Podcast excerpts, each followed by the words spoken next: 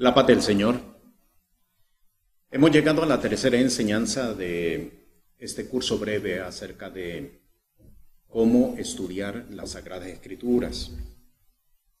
En la enseñanza de hoy vamos a exponernos al tema ¿Cuál es la participación del hombre y de la mujer de fe con respecto a las Sagradas Escrituras?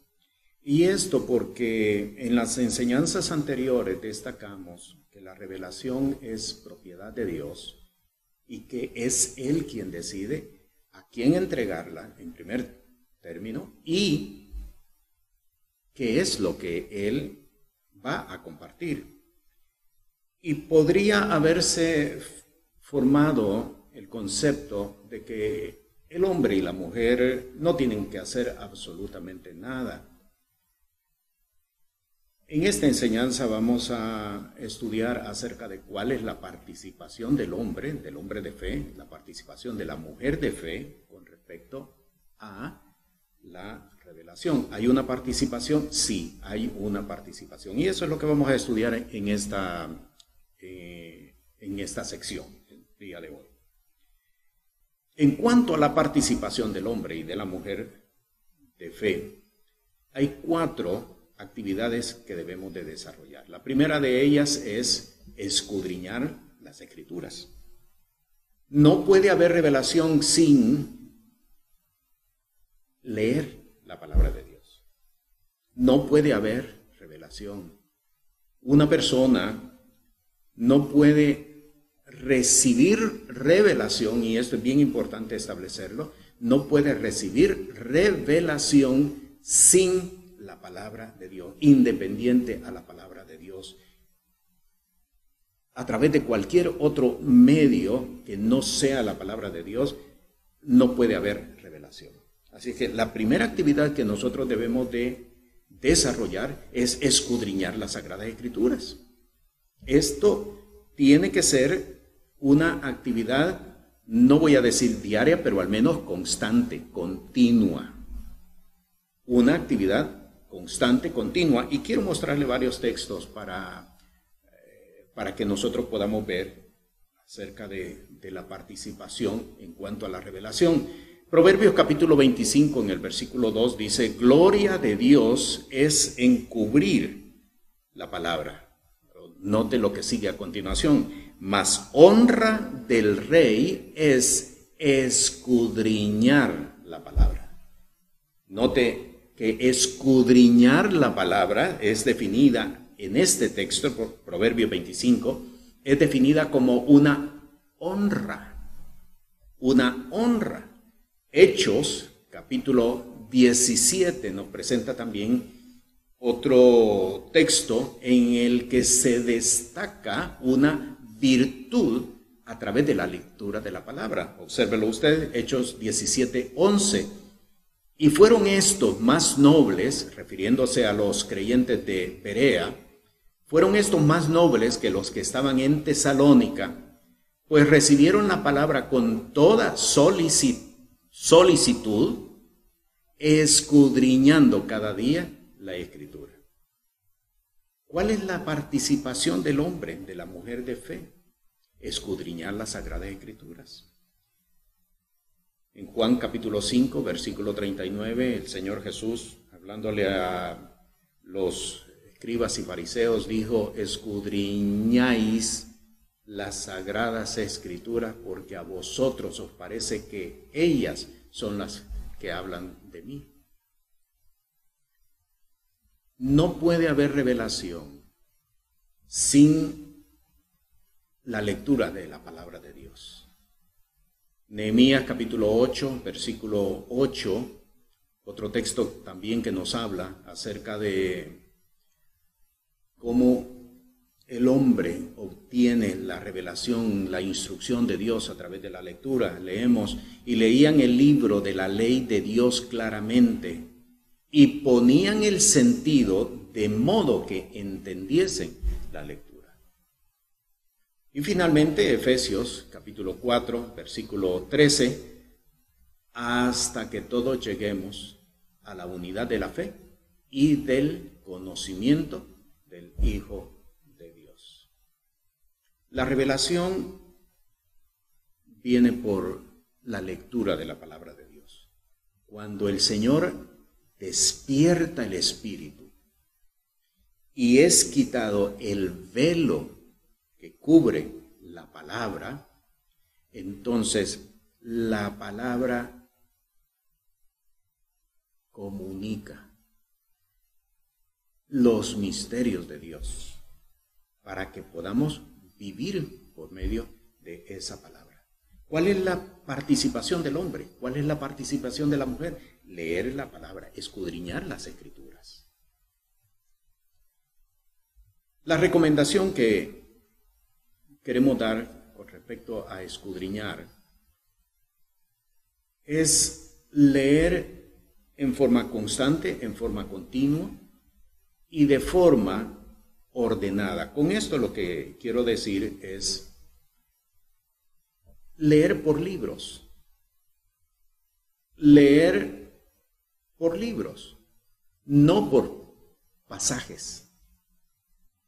Me refiero a que no debemos nosotros leer un pasaje de la Biblia, del Nuevo Testamento, y después saltarnos a leer otro pasaje en el Antiguo Testamento, sino lo más adecuado para una persona, por supuesto, que está comenzando en este proceso de el entendimiento de las Sagradas Escrituras, es leer por libros. Lea el Nuevo Testamento, pero lea también el Antiguo Testamento. Hay muchas personas que no han leído el Antiguo Testamento. El Antiguo Testamento es lo que le da base, lo que le da sustento, lo que le da fundamento al Nuevo Testamento. Usted no puede entender el Evangelio de Mateo, por poner un ejemplo, si antes usted no ha leído el libro de Génesis. Usted no puede entender el libro de Apocalipsis si antes no ha leído el libro de Daniel o el libro de Deuteronomio. No podemos. Así que lo más recomendable es que podamos leer de forma ordenada libros para que podamos tener el panorama completo del mensaje que ese escritor está presentando por la inspiración del Espíritu Santo. Hasta que todos lleguemos a la unidad de la fe y del conocimiento del Hijo de Dios. La segunda actividad que debemos de desarrollar es quitar las características propias de la personalidad que tienden a interpretar según los moldes religiosos y culturales.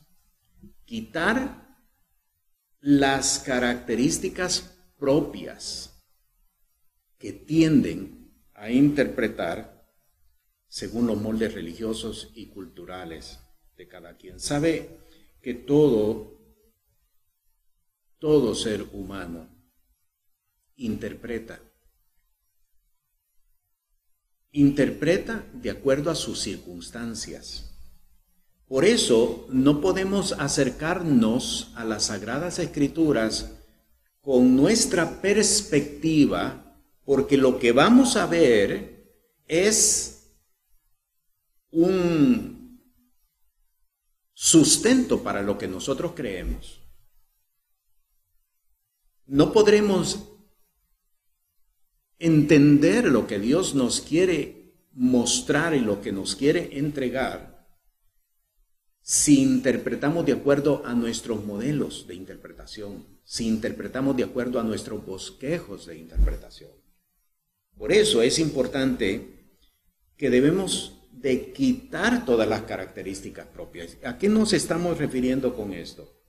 Nos estamos refiriendo a que todo ser humano fue enseñado a interpretar. Usted sabe perfectamente que en casa, cuando niño, se nos presentaban modelos de interpretación. No hagas esto porque,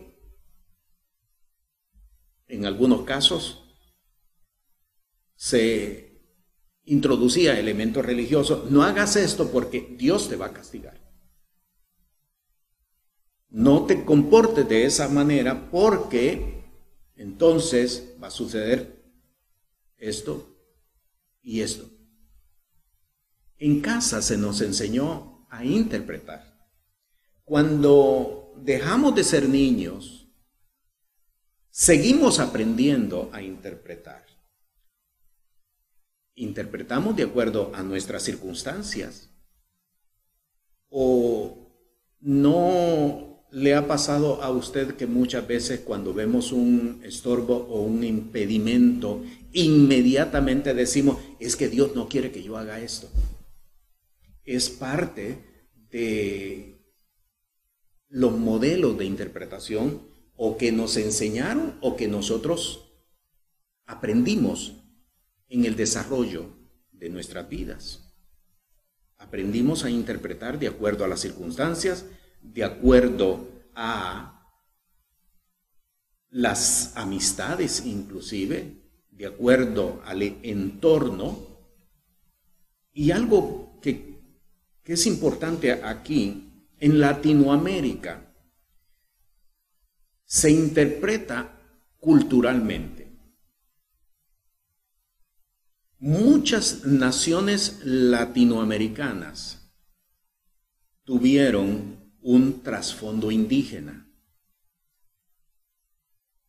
Y ese bagaje cultural se ha ido proyectando con el correr de los años. Muchas personas interpretan de forma de augurio o de forma agorera. Y de allí surge por ejemplo, ah, situaciones como la suerte o situaciones como mágicas son precisamente lo que la persona ha heredado de la cultura indígena que se fundamentó en esa, en esa región. Eso hay que quitarlo, tenemos que quitarlo definitivamente tenemos que quitarlo. No se puede presentar el hombre de Dios ante las escrituras con un bagaje cultural que le dicta cómo deben de entenderse las cosas. Hay muchas personas que interpretan de forma agorera. Y eso tiene, tiene que, que, ser, que ser quitado. En otros casos, los estados de ánimo de una persona afectan la interpretación. Usted no se ha dado cuenta que cuando una persona está bajo estado de depresión, los libros a los cuales más recorre, recurre son los salmos. ¿Por qué? Porque está buscando algo que le ayude a superar la crisis emocional tiene. En ese sentido, no está viviendo por una revelación, sino que está viviendo por un apoyo, un apoyo emocional. En Éxodo, en el capítulo 6, versículo 9, leemos de esta manera. De esta manera habló Moisés a los hijos de Israel. Observe, mas ellos no escuchaban a Moisés a causa de la congoja de espíritu. Si no escuchaban a Moisés, no escuchaban a Dios. A causa de la congoja de espíritu estados emocionales tienen que ser quitados, tienen que ser llevados a la cruz del Calvario. Porque perseverar en estos estados anímicos variables no permite que la persona pueda entender las Sagradas Escrituras. Mateo capítulo 26, versículo 43, estaba próximo a ser entregado cuando se encontraba en Getsemaní orando. Dice, y vino y los halló otra vez durmiendo, porque los ojos de ellos estaban agravados. No era solamente el, un sueño natural. En el Evangelio de Marcos, capítulo 14, se explica que era precisamente por causa de una tristeza que los había embargado. Quitar todas aquellas características propias, esa tendencia a la depresión, esa tendencia a la tristeza, esa tendencia que en algunos casos puede ser una tendencia cíclica, puede ser una tendencia cíclica de 24 horas. Muchas personas entran en estados de ansiedad cuando ya llega la, la tarde, otros estados de tristeza, estados cíclicos, tienen que ser quitados, porque de lo contrario esto se constituye en un impedimento para poder entender la palabra de Dios. Romanos capítulo 8, versículo 12. El apóstol, por el Espíritu de Dios, exhorta Así que, hermanos, deudores somos, no a la carne, para que vivamos conforme a la carne. Toda característica propia de la personalidad de cada quien tiene que ser quitada. Tiene que ser quitada para podernos acercar a las Sagradas Escrituras. Ansiedad, angustia, depresión, tristeza, todas estas características tienen que ser quitadas. Usted ha leído lo que dice el salmista David. Aunque ande en valle de sombra y de muerte, no temeré mal alguno, porque tu vara y tu callado me infundirán aliento. Seguridad para podernos exponer a la palabra. En otro texto leemos, aderezas mesa, prepara mesa prepara banquete delante de mí en presencia de mis angustiadores. Tiene que ser quitado. Hay algunas características que no son propias de la personalidad de cada quien. Hay características que su trasfondo es espiritual. Quiero leerle este pasaje en Mateo capítulo 13, versículo 19, refiriéndose a la parábola del sembrador, leemos verso 19, oyendo cualquiera la palabra del reino y no entendiéndola, viene el malo y arrebata lo que fue sembrado en su corazón. Este es el que fue sembrado junto al camino. Cuando Jesús está explicando acerca de la parábola del sembrador, el sembrador salió a sembrar y dispersaba la semilla. Una semilla cayó junto al camino. Cuando Jesús la explica, dice que el que fue sembrado, la semilla que fue sembrada junto al camino, es aquel que se expone a la palabra, pero no la entiende. ¿Por qué no la entiende? Puede ser que no sea solamente porque su espíritu está cerrado sino porque hay una característica espiritual. Y el mismo verso lo explica. Viene el malo, que significa que esta persona tiene una actividad diabólica en su vida que no le permite exponerse ante la palabra. Si la palabra fue sembrada, la palabra es la que produce fe, así lo dice las mismas Sagradas Escrituras, si la palabra produce fe, pero el maligno viene y la toma, es porque hay una actividad espiritual dentro de la persona que no le permite, que le estorba el camino de la revelación. Ante esta situación, la persona tiene que someterse a liberación. No se puede resolver solamente tomando decisiones, haciendo a un lado actividades o, tomando decisiones con respecto a estas características propias de su personalidad, sino que tiene que someterse a liberación para que esa actividad diabólica, esa actividad satánica, producto de una invocación a la cual la persona incurrió en tiempo pasado, o que los padres lo hayan consagrado a alguna deidad, porque dentro del ambiente religioso que predomina en muchos países latinoamericanos, los padres en la ignorancia consagran a sus hijos a, deidades satánicas, demonios, creyendo que están buscando para ellos un beneficio futuro, realmente los están entregando a, a deidades satánicas. Si ese fuese el caso, la única forma para quitar ese impedimento es a través de liberación. ¿Cuál es la participación del hombre y de la mujer?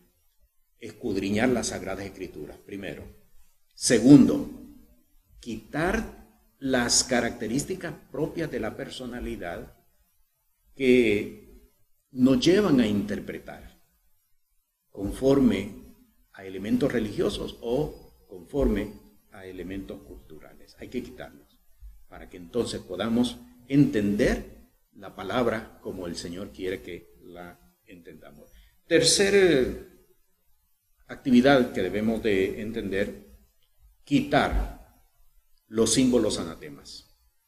Déjeme leer eh, dos textos aquí en 1 de Corintios, capítulo 10, verso 21. El apóstol, inspirado por el Espíritu de Dios, dice, no podéis beber la copa del Señor y la copa de los demonios. No podéis ser partícipes de la mesa del Señor y de la mesa de los demonios. Y en 2 Corintios capítulo 6, versículo 14, el apóstol dice, ¿qué comunión tiene la luz con las tinieblas? Es una pregunta y usted sabe la respuesta. ¿Qué comunión tiene la luz con las tinieblas? Ninguna. No puede tener comunión la luz con las tinieblas. No podemos nosotros pretender que estamos desarrollando una vida espiritual, una vida de fe, y participando de actividades demoníacas. Es imposible, no se puede. No se puede. Jesús, hablando en el, los capítulos 5, 6 y 7, dijo, no se puede servir a Dios y a las riquezas. No se puede. O amará a uno y menospreciará al otro, o amará al otro y despreciará uno. No se puede, no se puede tener comunión, la luz, con las tinieblas. Si estamos buscando revelación, si nos estamos acercando a la revelación, ¿cómo podemos nosotros acercarnos a la revelación teniendo en nuestro alrededor símbolos anatemas?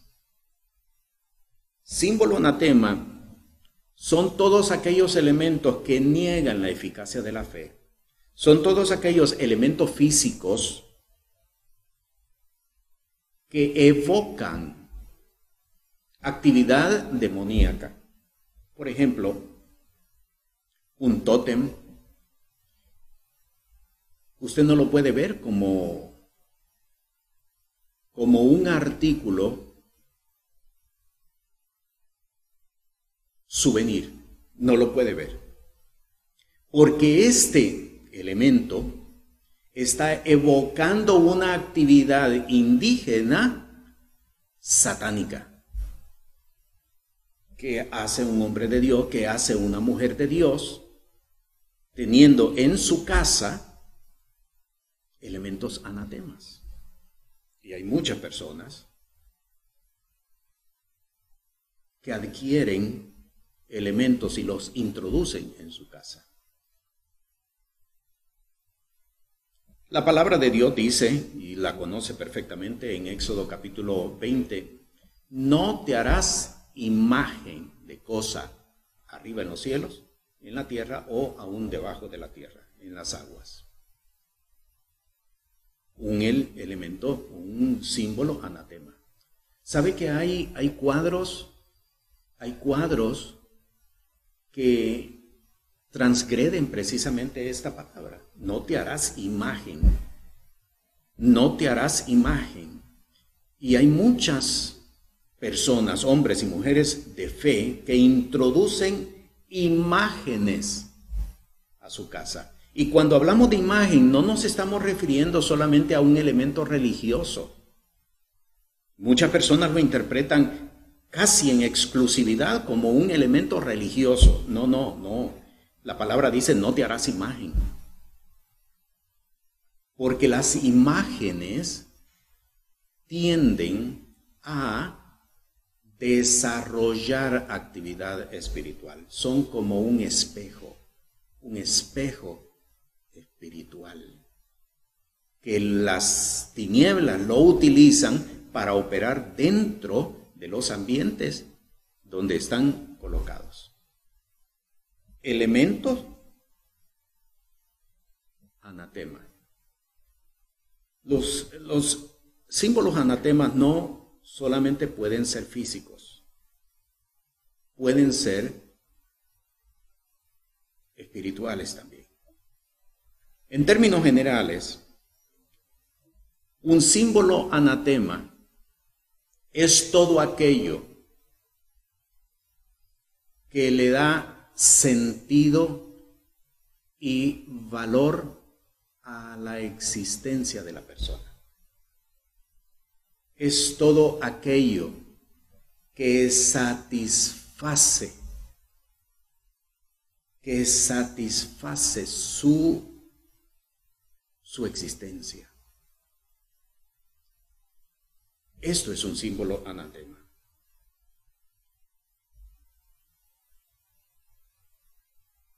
¿Cuánto tiempo leemos las Sagradas Escrituras? ¿Cuánto tiempo? en un día, por ejemplo, si hay una actividad a la cual le ponemos y le dedicamos más tiempo que a la palabra, ese, esa actividad es una actividad anatema. Porque nada puede ir por encima de nuestra relación con el Señor. Así, por ejemplo, ¿cuánto tiempo leemos la palabra? ¿Cuánto tiempo vemos televisión? Si ver televisión supera el tiempo de comunión con el Señor, la televisión se constituye en un símbolo anatema. Y observe que no estoy diciendo televisor.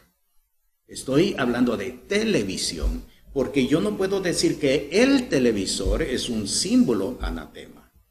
Lo que estoy diciendo es que a aquello a lo cual le dedicamos más tiempo que a la comunión con el Señor, eso es en realidad un símbolo anatema. Porque la palabra lo dice claramente. Donde estuviere tu tesoro, allí estará tu corazón. Y la pregunta es, ¿dónde está? ¿Dónde está nuestro tesoro? ¿Dónde está nuestro tesoro? Ese es un símbolo anatema. Tenemos que quitar los símbolos anatemas, actividades, no solamente elementos físicos, no solamente artículos, sino actividades, sino todo aquello que le da realización a la persona. Es un símbolo anatema. qué? Para que nosotros podamos decir, ya no vivo yo, mas Cristo vive en mí. Para que podamos establecer, con Cristo estoy juntamente crucificado. ¿Cuál es la participación del hombre y de la mujer de fe? Leer, escudriñar las Sagradas Escrituras.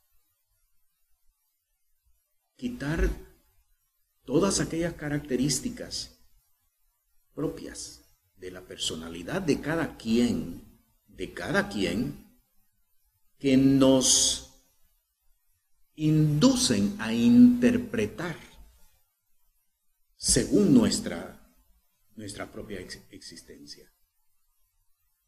Según nuestras propias realidades, según nuestro propio entorno.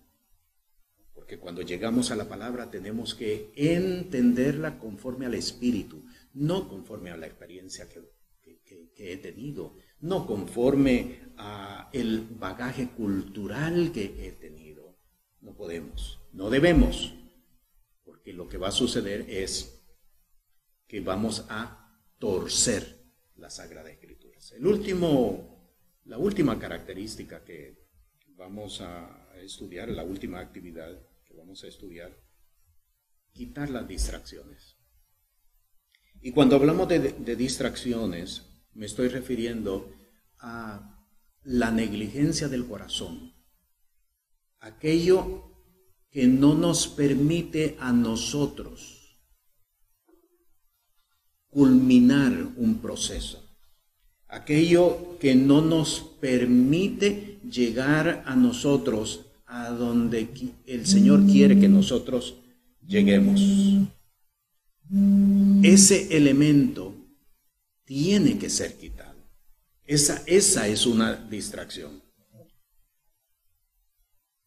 Y esa distracción tenemos, tenemos que quitarla. El apóstol Pablo escribe a los filipenses y dice, yo no pretendo haberlo ya alcanzado, observe, pero una cosa hago, olvidando ciertamente lo que queda atrás y extendiéndome hacia lo que está adelante.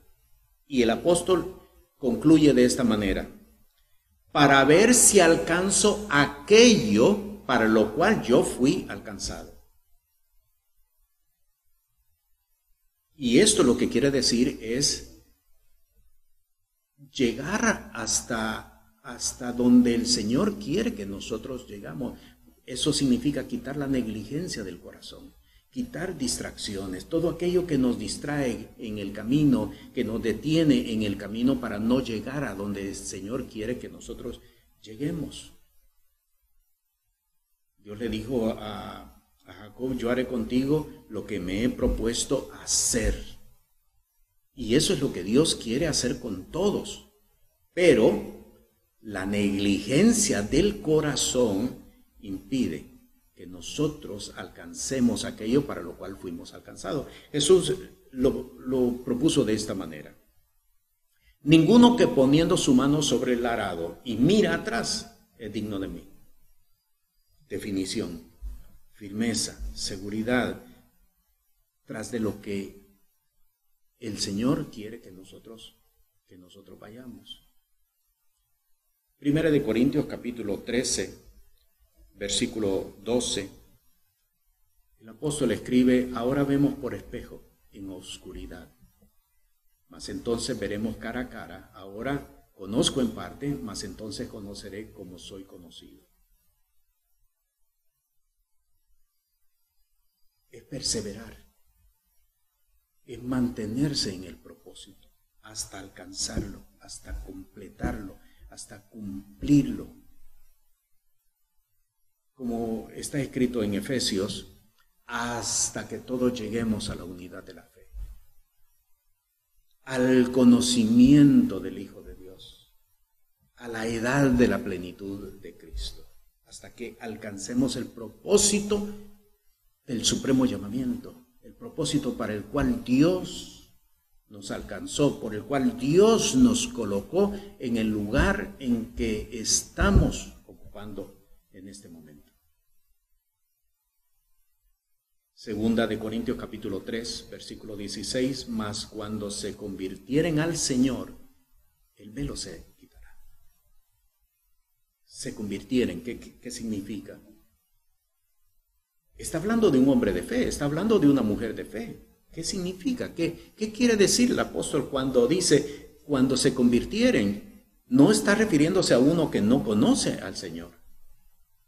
Se está refiriendo a uno que ya le conoce pero ¿por qué se tiene que convertir? Quitar la negligencia del corazón, aquello que nos detiene en el camino, aquello que nos deprime y no nos deja avanzar en el camino.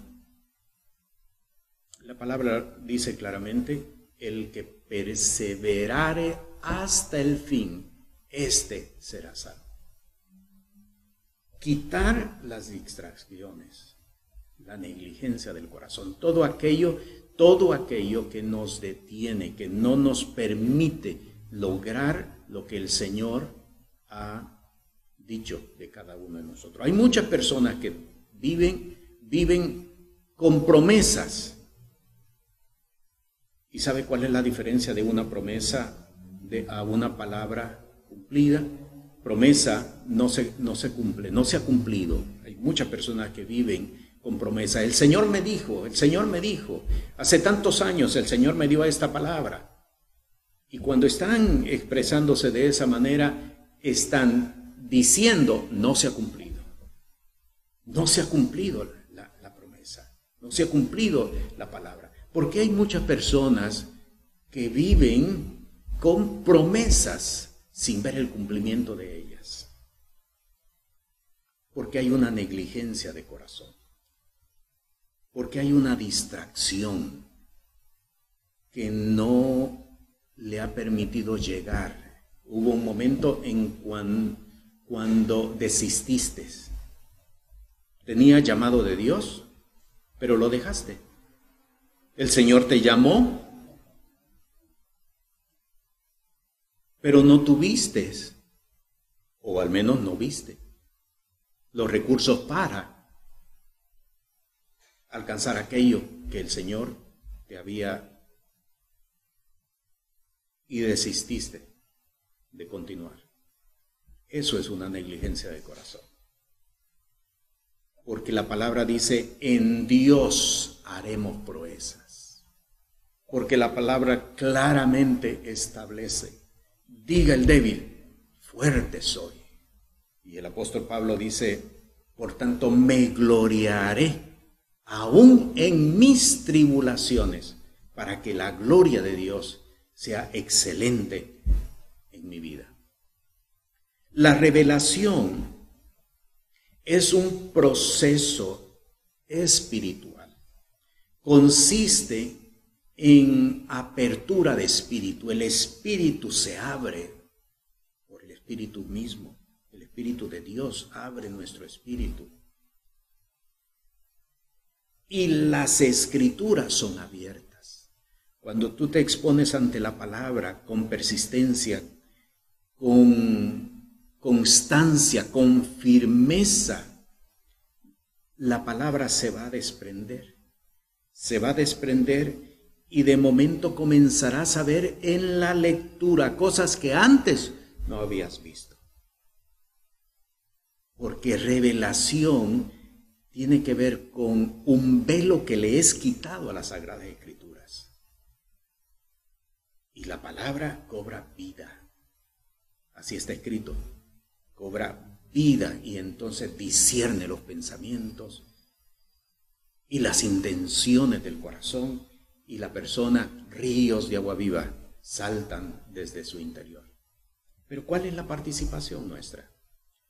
Escudriñar las Sagradas Escrituras. Quitar todas aquellas características propias, propias de la personalidad de cada quien, que te han llevado a interpretar religiosamente o a interpretar culturalmente a interpretar de acuerdo a, las experiencias, a interpretar de acuerdo a tus situaciones, eso tienes que quitarlo.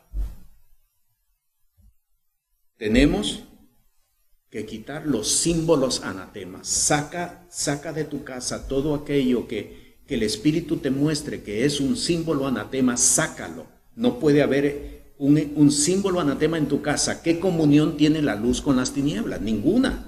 Entonces, ¿qué hace un hombre de Dios con objetos anatemas en su casa? ¿Qué hace una mujer de Dios con símbolos anatemas en su casa? Sabe que inclusive la ropa, la ropa carga, tiene un peso anatema.